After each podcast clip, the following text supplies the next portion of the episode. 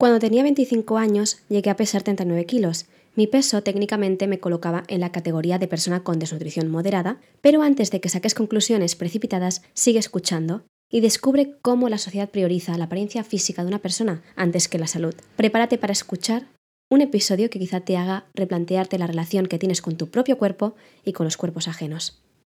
Hola, soy Irene y estás escuchando el podcast del Café de las Cinco.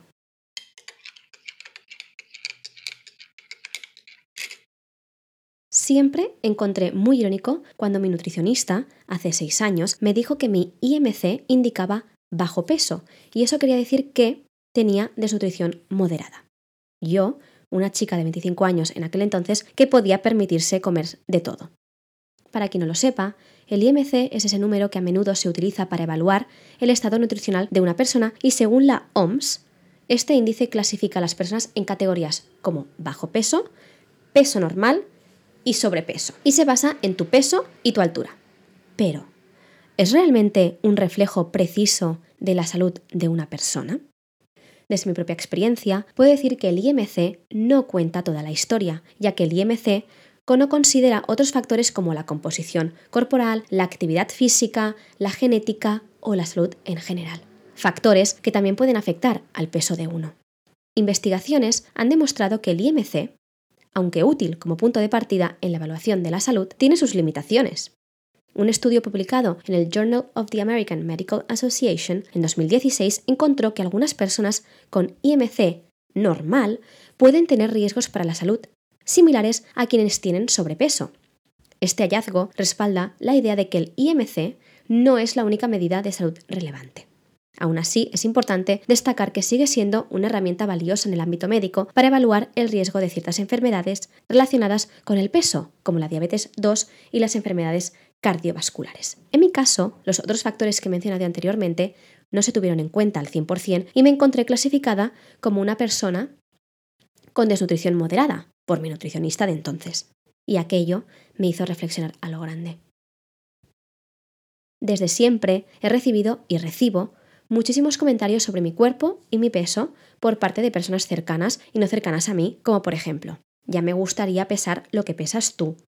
¿Por qué vienes al gimnasio si no, tú no lo necesitas? Uy, qué delgada que estás, pero tú comes, pero ¿comes bien? Come más, que si no comes es que estás enferma o vas a enfermar, o tan gorda como siempre, nótese la ironía, o te doy unos cuantos kilos que a mí me sobran y estamos en paz. Y yo, cada vez que recibo un comentario parecido, solo puedo pensar en lo siguiente.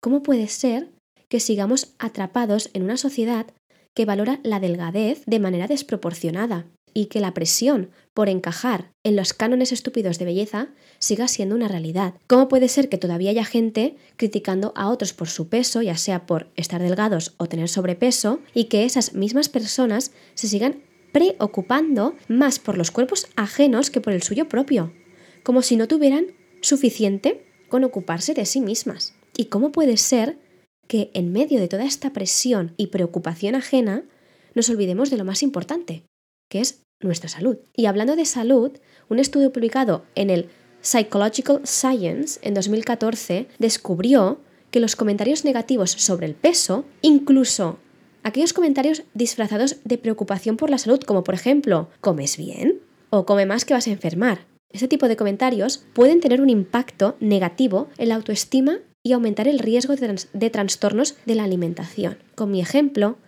y el de muchas otras personas delgadas que conozco y con las que obviamente he hablado antes de grabar este episodio para tener otros puntos de vista, se demuestra una cosa de forma muy clara, y es que a menudo la delgadez parece ser premiada y criticada en igual medida. Y yo me pregunto, me pregunto, ¿por qué nos atrevemos siempre a decirle a alguien lo delgado que está o lo mucho que ha adelgazado a modo de preocupación o de felicitación, como si estar delgado fuese o un problema o un logro? Y ahora quizá me voy a meter, no, quizá no, me voy a meter en una lucha que no es mi lucha, y lo voy a decir después por el motivo por el, por el cual no es mi lucha, pero si pensamos en alguien gordo, es poco probable que reciba comentarios parecidos a los que recibe o a los que le hacen a una persona delgada. Me explico, porque con esto no estoy diciendo que las personas con sobrepeso no reciban comentarios, Pero a una persona con sobrepeso posiblemente no le dirán, uy, estás muy gorda, ¿eh? O uy, has engordado mucho, ¿no? O claro, con lo gorda que estás, ¿cómo vas a comer? O tú no comas, que poca falta te hace. Es decir, estos comentarios vienen desde la preocupación muchas veces, como con las personas delgadas de ¿comes bien? O come más, que vas a enfermar. Estos comentarios a las personas con sobrepeso no se les suele hacer. Se les hacen otro...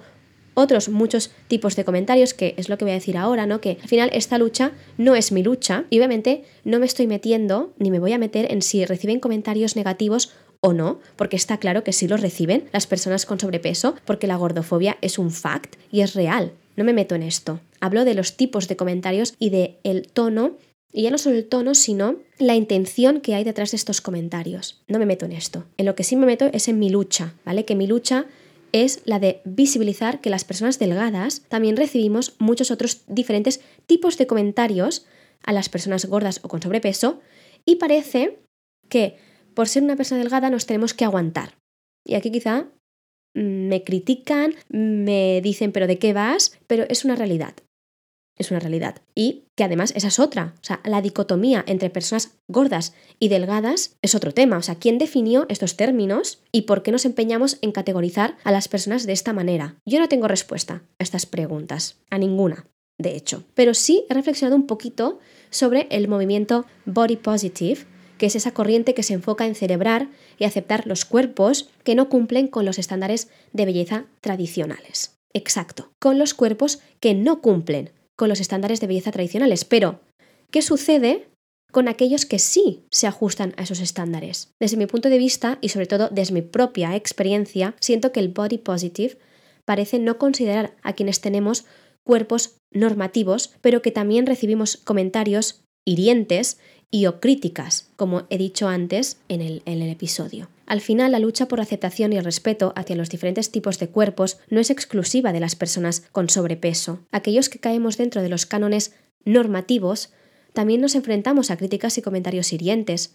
Lo único que no está tan mal visto, y parece que no nos podamos quejar por recibir ciertos comentarios, pero no podemos olvidarnos de que los comentarios inapropiados hacia las personas delgadas también existen y pueden tener un impacto negativo en su autoestima y bienestar emocional. Para aportar pruebas, por si alguien piensa que no, una investigación publicada en Eating Behaviors en dos mil dieciocho encontró que los comentarios críticos o inapropiados sobre el peso, sea cual sea, sobrepeso o bajo peso, pueden aumentar, pueden, perdón, aumentar el estrés, la ansiedad y la depresión en individuos de diferentes tallas y formas corporales, y esto nos incluye a todos. Supuestamente, el Body Positive promueve el hecho de que todos merecemos sentirnos aceptados y respetados independientemente de nuestra apariencia. Y obviamente estoy hablando de cuerpos sanos y de personas que no sufren ningún T C A. Y para que eso suceda, es importante que el mensaje que quieren promover se extienda a todas las formas y tamaños corporales, independientemente de si encajan o no en los estándares tradicionales de belleza, siempre y cuando, como digo, estos no atenten contra la salud de la persona, obviamente. Y aquí lanzo esta primera reflexión, ya que creo que esto es algo en lo que todos deberíamos reflexionar y así cuestionar nuestras propias actitudes hacia los cuerpos de los demás. Con este episodio me gustaría de alguna manera reivindicar la necesidad de hacer un cambio en la percepción que tenemos de los cuerpos. Yo, por ejemplo, soy consciente de que a nivel físico puedo dar la imagen de persona con T C A porque estoy muy delgada, y las personas que no me conocen y me ven por primera vez pueden pensar muchas cosas sobre mi cuerpo. Y esto lo digo porque me ha pasado. Lo entiendo. Entiendo que haya personas que no me conocen que lo pueden llegar a pensar. Pero también hay que entender que no todos los cuerpos son iguales y que yo, por estar delgada, no tengo por qué recibir ciertos comentarios. Que sé que si estuviese gorda o tuviese sobrepeso, no los recibiría de igual manera. Posiblemente recibiría otro tipo de comentarios, pero no estoy hablando de este tipo de comentarios en este episodio porque, como he dicho, no es mi lucha. Personalmente, me cuesta mucho ganar peso, pero lo logro muy poco a poco a través del ejercicio, específicamente a través de la fuerza y la musculación. Y sé que a muchas personas delgadas les pasa exactamente lo mismo. Estar delgada no es una elección, es algo que a mí se me ha dado por genética y por otras circunstancias actuales, que además puedes escuchar en, el, en un episodio, en el podcast, el, eh, concretamente el que se titula Cómo me enteré de que tenía I M O, inflamación crónica en el intestino y intolerancia a la lactosa. Y por eso mismo, por eso mismo, porque no conocemos el background de la persona, lo que hay detrás de la persona, hacer según qué tipo de comentarios están muy fuera de lugar.